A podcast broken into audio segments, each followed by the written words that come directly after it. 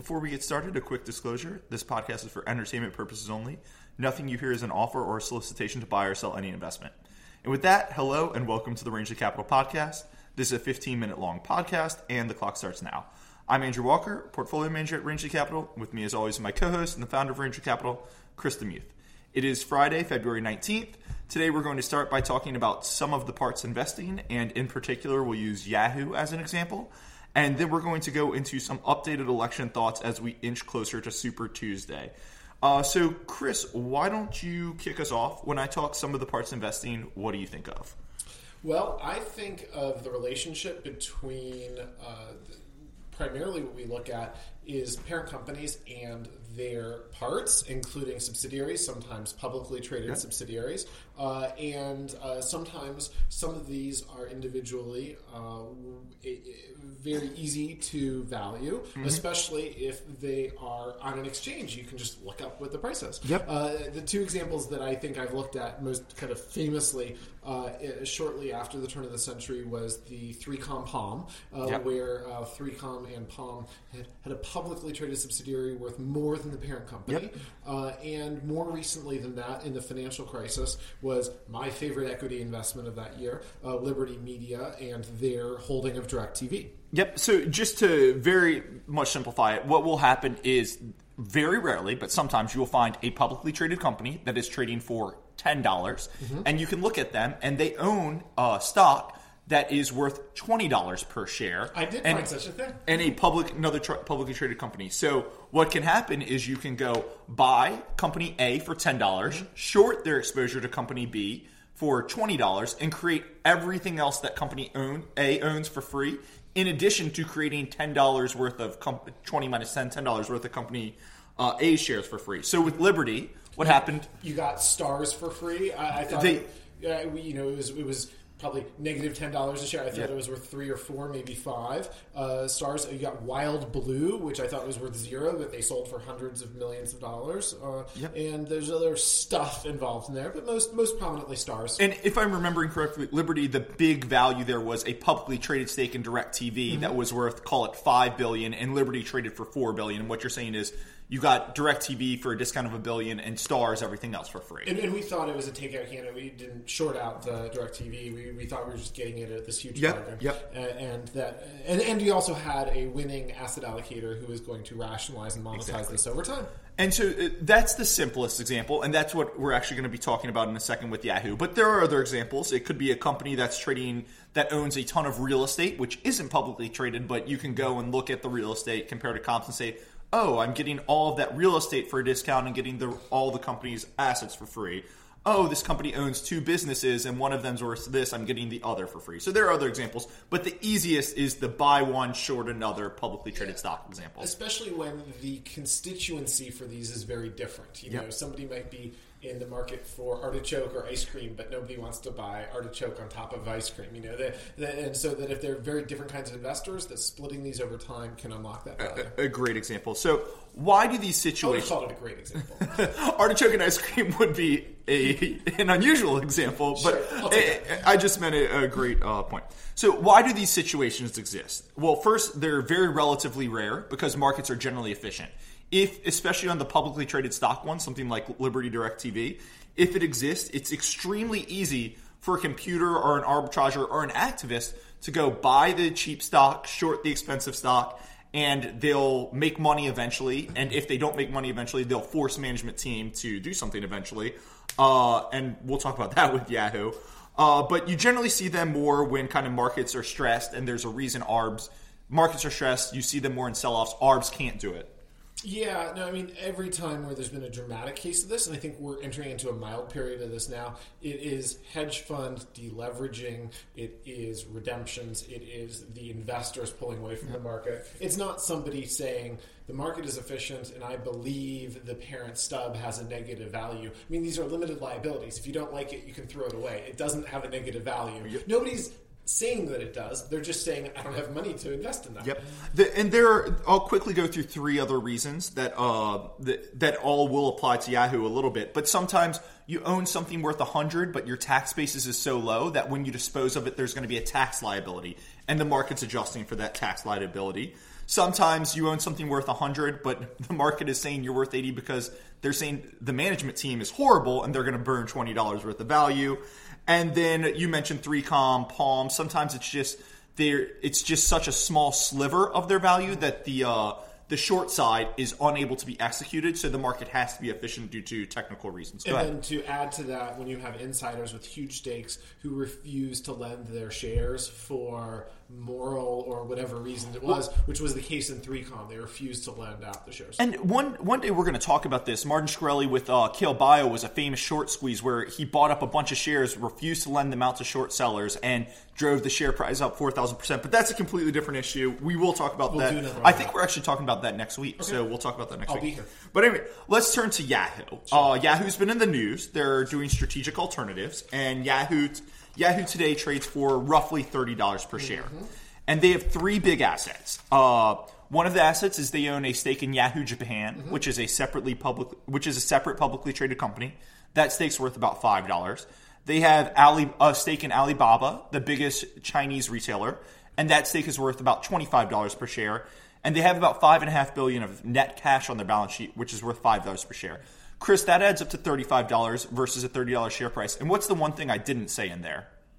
the stop the U.S. domestic Exactly. stub, that what we know as uh, as, as, as Yahoo. So Yahoo itself is trading for negative five dollars value per share on the stock market, and there are. Uh, do you think that's right? Like to begin with, could that possibly be right? No, I think that no matter how much uh, capital they incinerate, uh, it will be at much 100%. Uh, and I should say, unlike the case with uh, DirecTV, which I affirmatively liked, I have no thesis on, at best on Alibaba or Yahoo Japan. I would fully, meticulously short these out if somebody wanted to capture this. Exactly. So you short out five dollars per share worth of Yahoo Bob, of Yahoo Japan, twenty five dollars per share of Alibaba, and then you're creating the stub and the net cash for free. Yes. Uh, but there are some issues with uh, the ownership of the assets. So Yahoo, they invested in Alibaba. It's been uh, the coup of the century, their investment, but it's super low tax basis. So the market is assigning some issues with uh, some issues to Yahoo tax efficiently disposing of Alibaba. Do you want to? I think you've got some thoughts on that with the IRS ruling earlier. Do you want to talk about that? Yeah, I'll, just. The shortest version is it's possible, Yep. but it's very sensitive in terms of the order of operations and how they do this to avoid a massive tax bill because they bought it heroically. It's been spectacular. They have a low cost basis, but they need to do it uh, correctly. And and I would just say the, the the the picture in terms of management is going to require some pressure. I mean, the story that you tell uh, Marissa Mayer is you need to reduce the size of the company that you run by ninety percent, and then you need to fire yourself. Is a hard case to make to somebody Absolutely. to do in a cheerful way. management teams are like everyone else. They like to collect a paycheck, and saying, "Hey, get rid of your assets, fire yourself, and sell the company" is a tough sell. The other issue, and this relates to that, uh, the market is somewhat assigning a chance that management's going to destroy value by giving this negative value, and there's a lot of basis for that. Uh, Marissa Mayer has proven herself a pretty poor capital allocator and runner of Yahoo's business. I'm not saying saying she wasn't dealt a poor hand, but she bought Tumblr for 1.1 billion in 2013, and uh, she kind of famously said at the end of the acquisition press release, "I promise I'm not going to screw this up." Well, they just wrote off 230 million dollars worth of that 1.1 billion acquisition price, so they kind of did screw it up. Uh, they've burnt money streaming an NFL game from London. They tried to get a kind of Netflix-like original TV programming business going, and basically everything she's done has burnt away a ton of money. So Yahoo, the core business, still generates a lot of cash, but the market is assigning a big discount, maybe rightly, maybe wrongly, but you can uh, create the stub uh, effectively.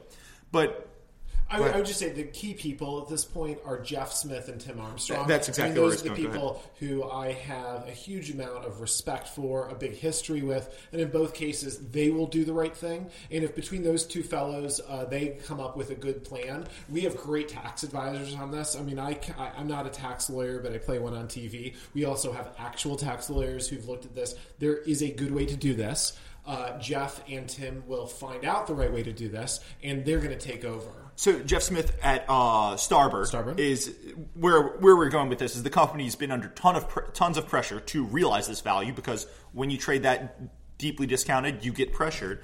Uh, Jeff Smith at Starboard has taken a position and is pushing them to do something This morning, Yahoo announced that they are looking at strategic alternatives. And when you hear strategic alternatives, what do you hear? AOL. The head of AOL has been given Yep. carte blanche from his uh, parent Verizon company, overlords. to, Yep. to handle this. And he, if you just said, forget about whether or not you make money or lose money or what the investment is, if you just say, who's the right person to handle the situation, it's Tim Armstrong. So Verizon bought AOL. There would likely be synergies between AOL. They they actually own a lot of kind of local business business uh, web properties. There'd be synergies between AOL and Yahoo. Verizon's very actively expressed interest in buying Yahoo's core business. So it seems like at this point the end game is Verizon buys Yahoo Yahoo's core business, some form of tax efficient realization of the Alibaba Yahoo Japan uh, stakes, and then the company liquidates or ceases to exist. Well, Yahoo will exist in AOL, but it'll cease to exist at some point. You Like that? Yep. Yep. Uh, I think just full disclosure, we've got a position in it, so disclose that. And that's great. Ready to turn to politics? Sure. Great. Before we go there, just a quick request. If you like this podcast, uh, please be sure to subscribe on iTunes, SoundCloud, Stitcher. If you already follow us, please rate us. It means a lot to us, and I read every one of them. And Chris, did you know my, my new favorite one is one person said they love this podcast, but they just wish when you were about to go on a tangent, I would let you go on the tangent. Which uh, I think that's a pretty apt that's a pretty apt description of what happens here, and it describes our relationship pretty well. I'm just glad you cut me off. I feel less guilty than when I talk about mutual conversions for three hours at a drinks party, and then I realize, oh god, I just cornered that poor person. sometimes I'll cut Chris off and then I'll be like, oh man, like, I'm glad you cut me off, but I feel bad. That dinner party I was at last night, no one cut me off. And five hours later. Anyway, Chris, uh, politics. We have uh, Super Tuesdays coming up in a couple weeks, and just wanted to get a little updated thoughts on politics. And our, I believe the first thought is you're a Donald Trump supporter now. Is that right? well, uh, you know, I, I would say uh, Howard Marks, who's somebody I have a great deal of uh, respect and admiration for, Yep. uh, and affection for. Founder of uh, Oaktree. Founder of Oaktree. Uh, yep. was said uh, said they're scaring the hell out of people right now, and he was really pointing to this. Not that you can be.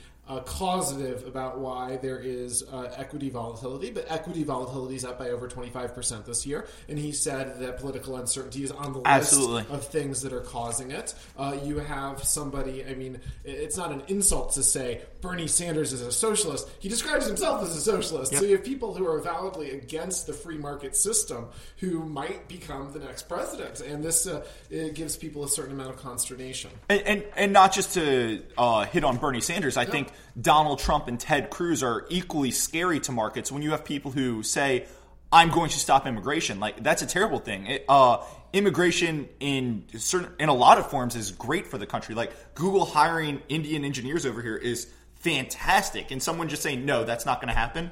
Horrible for the markets. There's a lot of issues in public policy where reasonable people acting reasonably come to very different conclusions and have legitimate debates. But I would say free trade and immigration, especially skilled and educated immigration, is as Yep. close as you get to uh, solved in, Yeah. in, a, in a social science. Uh, and uh, and you have people on the other side on those issues, and it has caught the attention of markets. Absolutely, absolutely. So uh, we've got, as you said, we've got some candidates who are scaring the market. Uh, we've got Super Tuesday comes up in about a week and a half. Yep.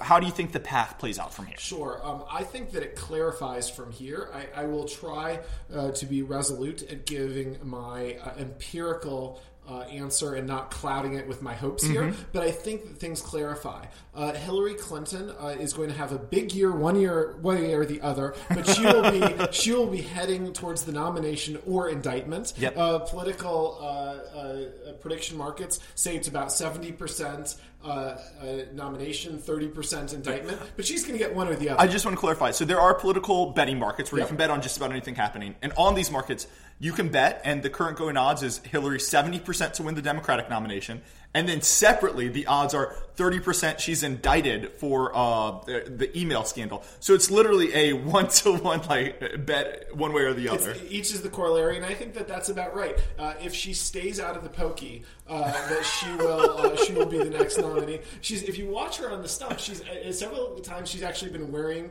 blaze orange from head to toe, kind of just trying it out, kind of easing into her potential future life. But I think that that's going to be comforting to the markets to have her as the nominee Yep, on one side. On the other side, uh, the the markets uh, the betting markets, currently think that Donald Trump is very likely to be the nominee at about 48% chance of getting nominated, about 22% chance of winning the general election. I find both of those odds very, very high. Uh, it really presupposes that the rest of the field will not call quickly. Yes. I would agree that if they fail to call quickly, he will be the nominee. I agree with the next view that he would lose to Hillary Clinton. Uh, but I think that what instead is likely to happen, there might be out there. Uh, in fact, I'd say there clearly are some Donald Trump fanatics. There aren't any Jeb Bush fanatics. If you're for Jeb Bush, you are tactically for Jeb Bush. You are moderately for Jeb Bush. Uh, you give money and you would like something for it, and you're not there for him to lose. Uh, his super PAC is already pulling out of Super Tuesday. They've pulled millions of dollars out of ads. It's very reasonable to assume in the couple weeks ahead he'll pull out of the race. His support will probably mostly go to Marco Rubio, and the field consolidate of the people who are not for Trump. So I think that the sum is Donald Trump versus 10 moderate Republicans. Donald Trump wins because 10 moderate Republicans split uh, 60% of the vote, 6% each. Yep. Donald Trump versus one moderate Republican. Donald Trump loses because all 60% goes to the moderate Republican. I think that's a the way to pretty bet. easy way to say it. Great. So uh, I hope that's how it plays out, but for investing and the future of America. But we will see. It'll be an interesting couple 10 days. Anything else, Chris? I have nothing to add. Great. Well, uh, we really appreciate you taking the time to listen to the podcast. Again, please be sure to subscribe and rate us, iTunes, Stitcher, SoundCloud. Thanks again for listening, and have a great weekend.